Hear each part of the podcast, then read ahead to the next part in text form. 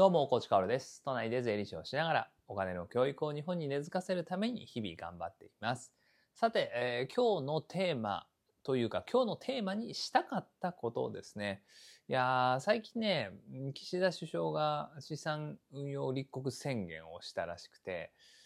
まあ、何寝ぼけたこと言ってんのって思うんですけど、まあ、嘆いてもしょうがないよね。嘆いてもしょうがない。この国のトップが実力がないこと、中身がないこと、これを嘆いてもしょうがないので僕たちは何ができるか。まあ、つまり、資産運用立国たるものに日本を変えていくにはどうしたらいいかみたいなね。それを今日のテーマで話したかったんですが、これね、なんかもう少しまとめて一歩を踏み込んだ話をね、したいなと思いました。あなので、ちょっと時間がかかるなと思ったので、今日はテーマとしてはやめておきます。じゃあ、いつ話すかって言ったら明日ですね。というか、明日、明後日ですね。2回にわたってしっかり話していきたいなと思いますので、ご期待ください。えーじゃあ今日のテーマは何かというと、えーこれね、YouTube ライブでお話をこの前していて、なかなかいい話ができたんですよね。で、そんな感じで、こうテーマにした回は、前々回ぐらいにもあったかな。で、YouTube ライブは本当にライブで、まあその都度その都度話題はね、別に特にテーマなく喋っているので、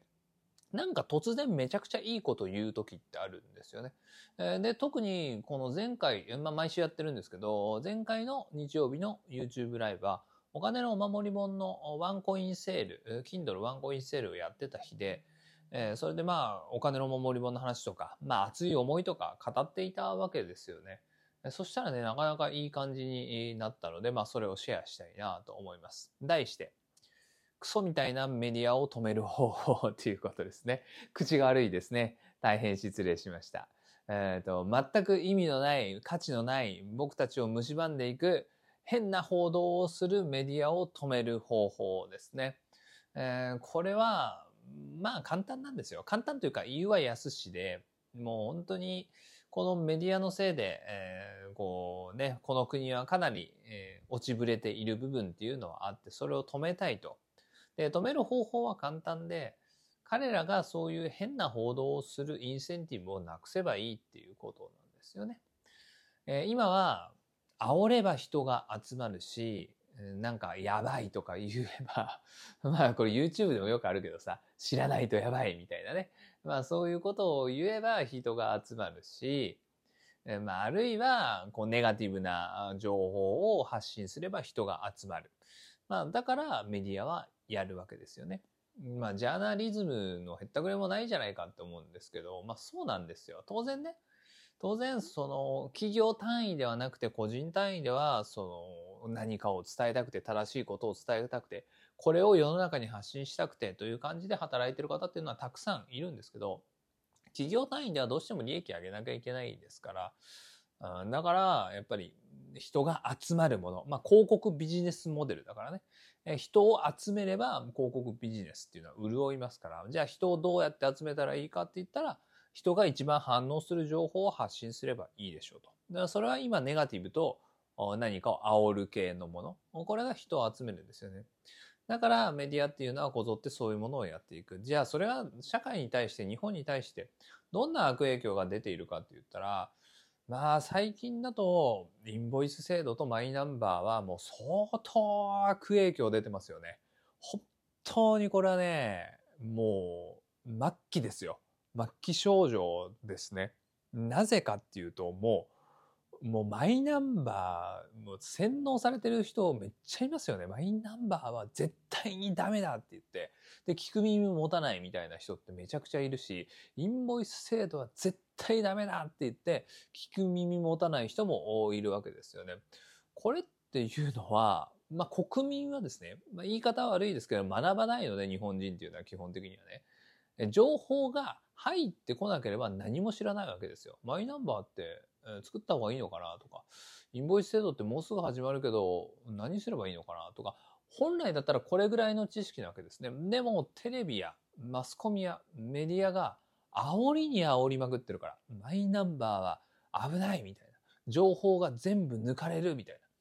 な。もう、挙句の果ては預金封鎖だみたいなね。もういつの時代だよみたいな話なんだけど、そういうことばっかり言ってるので、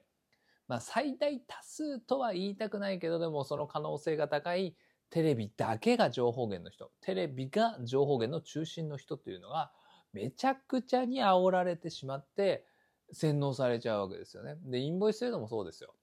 インボイス制度はフリーランス殺しだ。個人事業主殺しだ。増税だ。何やってんだみたいなね。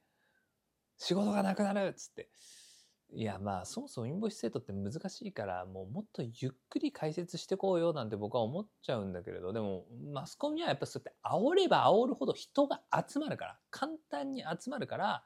それをやってしまうんです。短期利益のためにね。長期利益的にはそんな煽っても信頼を、信頼とのトレードオフだから、信頼がどんどんどんどんなくなっていって、全然僕はいいことないんじゃないかなって思うんだけれど、でも現状はやっぱり目先の利益のために煽ったり、そしてめちゃくちゃネガティブなことを言ったりするわけです。これを止めれば、この国は変わると思うし、社会は変わると思う。じゃあそれを止める方法は何かっていうと、まあ、そこにインセンティブをなくす、もしくは僕が発信しているようなことですよね。そして、まあ僕らがと言いたいけど、いっぱい発信してる人いるからね。本質的なことです。煽りもない。まあネガティブなことはひょっとしたらあるかもしれないけど、別にその人を集めるためのネガティブではない。とにかく本質、正しいこと、それだけを発信している人たちにインセンティブを与えるっていうことですね。これをやっていくと結構変わるんじゃないかなって思うんです。現時点ではさ、YouTube とかを見ていると、もうサムネイルとかもひどくないですか？もう本当に見るに耐えないみたいな感じに僕には見えるんですよね。本当に知らないとやばいとか、これをやったら大損とか、うん、まあそういうので釣って別に中身はないみたいな。まあ中身はないこともない人もいるんだけど、その大大した内容じゃないというか、別にそのサムネイルじゃなくていいよねみたいな。もっと落ち着いたサムネイルでいいじゃんって思うんだけれど、でもサムネイルが派手であれば派手であるほど人は集まるんだよね。短期的にはね。でもこれも信頼とのトレードオフなので、まあそういう YouTube とかそういうメディアっていうのは、まあ、長期的に見れば確実に沈んでいくんだけれど、確実にね。うん、でもやっぱり短期的に人を集めたいと思ってしまうからね、やっぱ短期利益が欲しいと思ってしまうのが人間だからそういう人が多いわけです。でも僕はなるべくね、こう自分に言い聞かせるように、自分に言い聞かせるようにこのボイスを喋ってたりもするんだけれど、やっぱり人間意志が弱いので、僕もそっちに流れたくなる時ってあるんですよ。やっぱり再生回数が増えたらいいなとか思う時だってやっぱりあるんだよね。年々そういうのは減ってきたんだけれど、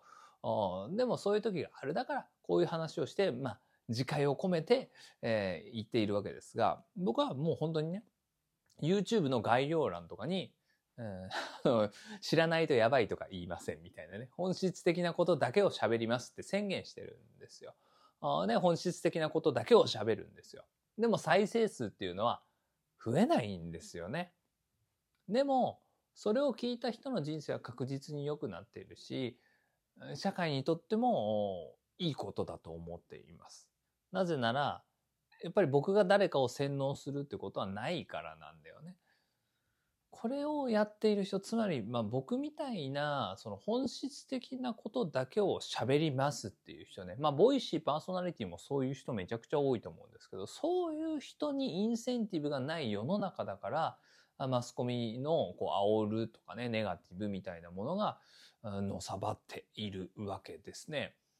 ここはね、でも本当に難しい問題で、じゃあ、こう本質的な人、ことを喋る、ね、人のもとに人を集めるって、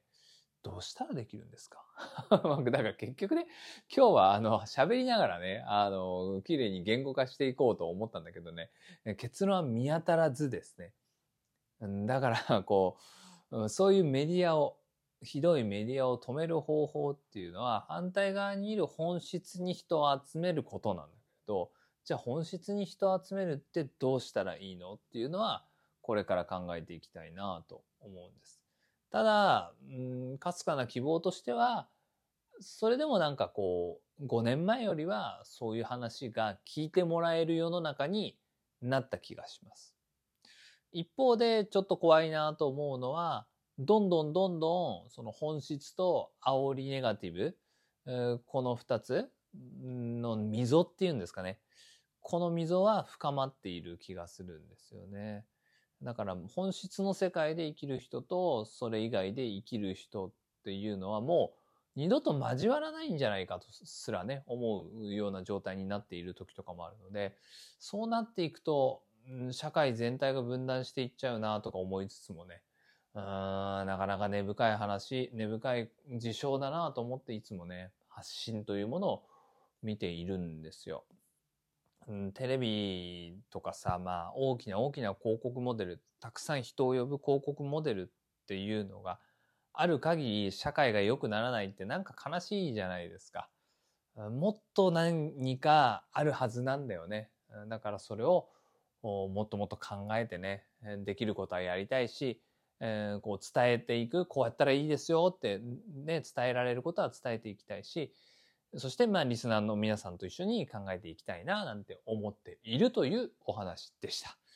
さて最後にお知らせです。えー、 Voicy プレミアムリスナーをやっています。えー、毎週土曜日と日曜日にねえ、やっぱり外では語れないような話ですね。まあ明日もね、岸田首相、あの、資産運用立国の話しますけど、まあ、その後編は、まあ、プレミアムで話そうかな、なんて思ってます。まあ、どんな話するかはまだ言語が綺麗にできてないんですけど、今日ね、ちょっと、この後考えたいなと思っています。まあ、そんな感じでプレミアムでは表で出せないような話、あとは、あ毎月必ず1回プレミアムリスナー限定ライブ。そして、えー、最近はね、最近はというか今月からね、え、コメント全返しっていうのをね、やっていこうと思いますので、